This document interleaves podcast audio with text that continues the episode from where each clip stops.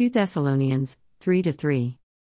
But the Lord is faithful, who shall establish you and keep you from evil. Testimony I am being stalked and cyber stalked.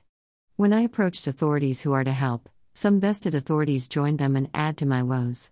The pathetic incidents are those that happen in daylight. Usually people treat me well, but these incidents started to happen in broad daylight. A social stigma was stirred as I started to age for my faith. I am being persecuted. The only way I found was on the Lord. People started to mock at me for this belief. Today I have a promise.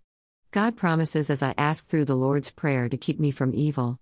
He says He will show me the way where I will settle peacefully and well away from these evil doers. It is not fun as they seriously hurt.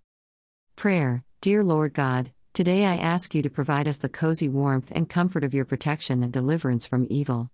I want to live safely even if it be den and for the faith I have in you to keep the evil away from harming me.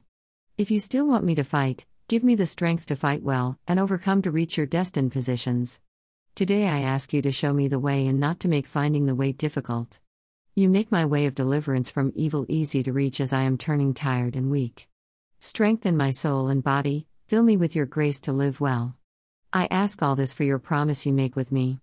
Amen.